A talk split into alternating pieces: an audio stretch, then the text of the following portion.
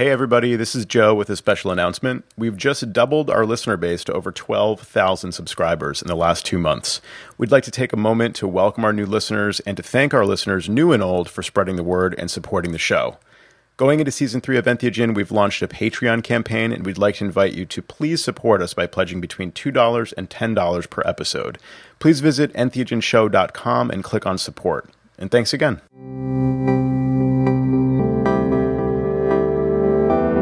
This is Entheogen, talk about tools for generating the divine within. Find the notes and links for this and other episodes at entheogenshow.com. Sign up to receive an email when we release a new episode. Follow us at Entheogen Show on Twitter and like Entheogen Show on Facebook. Today is December 11th, 2016, and we are talking about the recent uh, approval of phase three trials for MDMA. So, um, Rick uh, Rick Doblin from MAPS ha- had a meeting with the uh, FDA on November 29th, um, just a couple, couple of weeks ago. The Dobfather, yes. As we record, uh, this meeting just happened a couple of weeks ago, and uh, there was some coverage in the New York Times. Um, we'll link to this in the show notes at entheogenshow.com. Uh, but the New York Times talked with a couple of the participants from some of the phase two trials uh, and uh, I mean, the, the, you know, what strikes me about reading this stuff is just how incredible these these quotes always are. I mean, from it seems like everyone they talk to, um, it's not hundred percent successful, but it's you know pretty darn close. Um, one guy says it changed my life. I mean, you know, does it get any better than that when you're reading an article like this? It changed this guy's life. Um, it's just so impressive. I think it's it's it's also notable to uh, to, to, mention, you know, the, the sort of um, success rates you're dealing with with all other alternative uh, medicines and therapies. Like obviously right. here, it seems to be uh, overwhelmingly successful. Right, um, Michael Mithoefer, um, who was you know has been heavily involved in the phase two trials and and uh, for for decades now with his wife, um, leading some of these uh, therapy sessions has talked about how there are other treatments available, but they, they get, you know, they, they have just very minimal effects, like just slightly better than placebo. You know, and this on the other sure. end of the spectrum is it literally changes someone's life. So, and and it's not a trivial thing. I mean, these are so these are interviews that were conducted very recently. Um, so the person we're talking about is Ed Thompson. Uh, he says mm-hmm. it changed my life. It allowed me to see my trauma without fear or hesitation, and finally process things and move forward. And that's a recent interview. Now, his trial actually took place in 2013. So this has lasting effects now, you know, over three years later. Um, and on average, the patients in the study have struggled with PTSD for 17 years. Um, well, yeah. incredible. Yeah. Yeah, that's one of one of the conditions, right, for the study is that they have to have um, sort of treatment resistant um, PTSD for a certain period of time. Well, luckily, if you want to look at it that way, PTSD is notoriously uh, treatment, you know, resistant. So there's, I mean, this is one of the best areas to, of research, um, not only because you know it can have such a positive influence, um, but uh, because there's just so many people that have been suffering for so long. Yeah, it's yeah, also that is kind of a grim way of looking at luck. Yeah, sure. There's a there's speaking of uh, you know just like disarming quotes and, and things that you read about this I, in the article. I think it was uh, between he and his wife, where he says if it weren't for MDMA and his wife finished, he'd be dead. Yeah, exactly, and and and he's he, so um, distinct from many of the participants. Um, Ed Thompson is a firefighter, um, and you know most most of the participants, I guess, up until now, uh, especially the ones we've heard from, have been uh, have seen active combat in, in war. You know, mostly Iraq veterans. Um, and uh, but on, on the other hand, Ed Thompson is a firefighter. Um, you know, dealing with you know years and years of of uh, you know responding to as as they put it in the article, gory accidents. Um, and it's mm-hmm. you know he living in a near constant state of panic. And so it's it, this is the, exactly the kind of scenario that can produce uh, PTSD. Um, but it just goes to show that um, this treatment can work on a wide range of uh, specific cases. You know, not not just uh, veterans coming back from uh, from war. Yeah, I think that we also have to uh, widen our definition of PTSD. I think when most people hear PTSD, they're thinking about people who've seen active combat or have seen the, the horrors of war, and and particularly in this study, they're mentioning MDMA's effect on ex- extinguishing fears Um, and and that can be related, as you said, to law enforcement, to active combat, and even to um, it make you know brings to mind all of the the sort of problems women can have after rape and sexual assault and things like that. Um, there's just such a wide range of applications for it. Yeah, on the uh, on MAPS website, when they talk about the the MDMA assisted psychotherapy and you know in a very succinct way uh, explain what the purpose is and how it can help. They reference that specifically. You know, they say that um, MDMA assisted psychotherapy can help um, heal the psychological and emotional damage caused by sexual assault, war, violent crime, other traumas. There's actually um, someone that we we all know who um, I, I, guess I can just speak about her anonymously because she recently uh, did an MDMA assisted psychotherapy, you know, obviously unofficially. Um, yeah, that, that and, is happening uh, quite a bit now. I, I, I, do hear more and more about this. Uh, yeah, and and as a result of of this recent treatment that she was undergoing, um, she's sort of recontextualized a memory that she has going back to when she was, I think, an early adolescent, where she's for her whole life had this perception that her sister had sexually abused her, and like going through this treatment, um, you know, it, it sort of reframed her perspective on that and thinking about the fact that her sister was, you know, basically the same age as her, and that I think for most of her life she's vilified and had um, basically no relationship with her sister because she's you know you know was the source of all this pain and hurt. And then you know just an example of how a perspective shift can compel you to uh, think about something that you thought about your whole life in a different way and she's since been in communication with her family for the first time in years and i it was just incredible hearing something that for as long as i've known her it's always been such a source of pain and hurt for her now she has this attitude of, um, you know, they're still my family and I, I want to have a relationship with them. And, you know, this isn't something that's going to hold me back.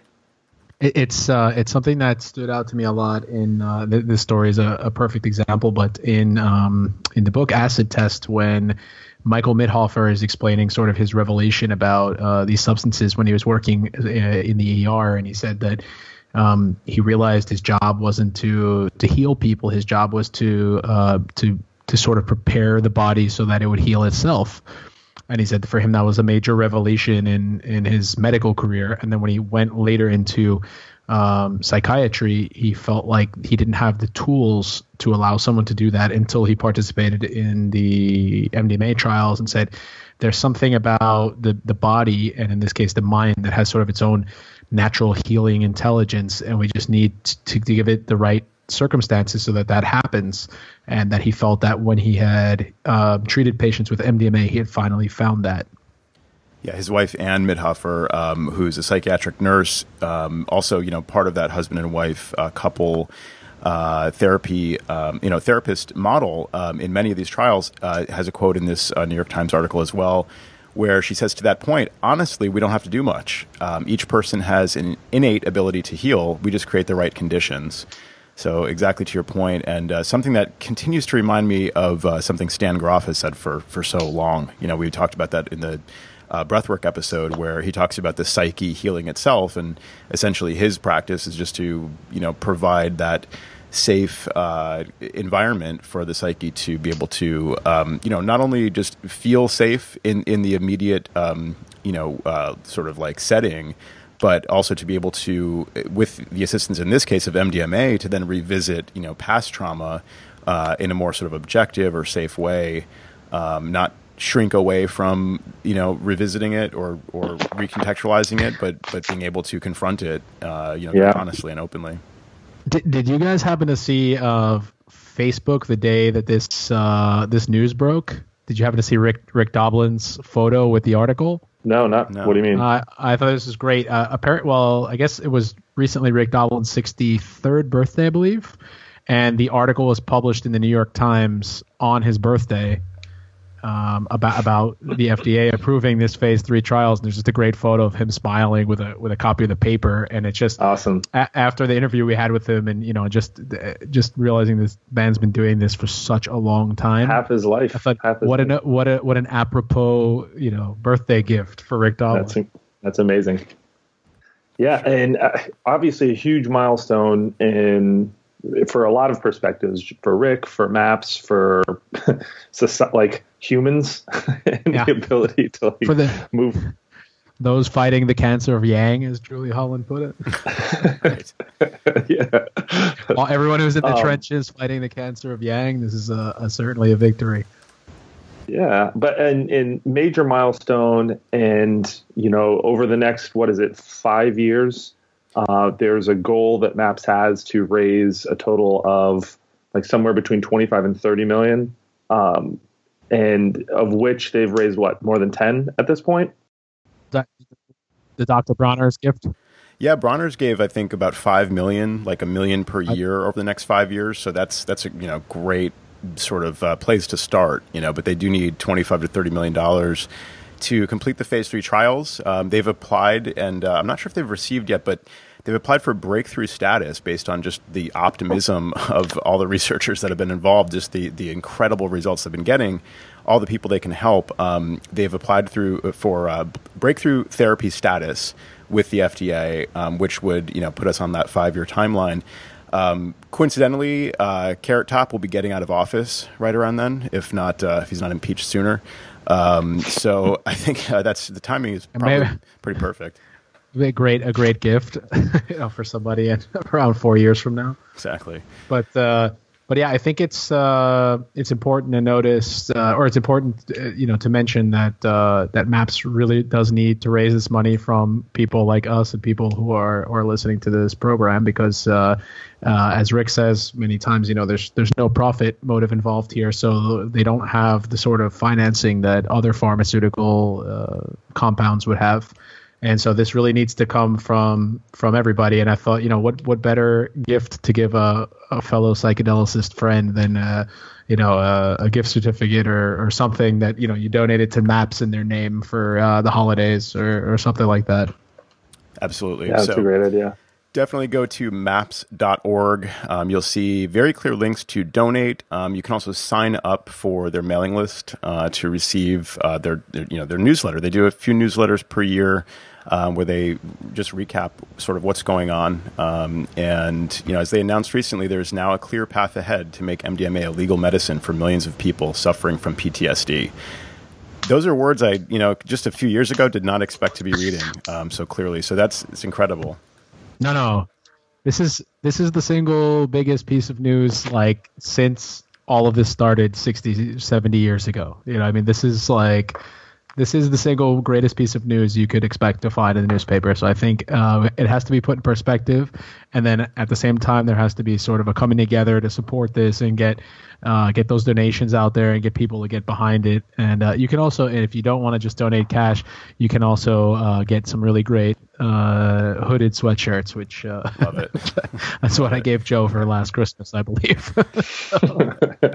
Definitely an awesome holiday gift. They also have really cool water bottles and stuff like that, and some really cool Zendo T-shirts. Um, so check out all those awesome, uh, you know, Maps branded merchandise in the uh, store while you're at it. But uh, certainly donate uh, generously for the holiday season.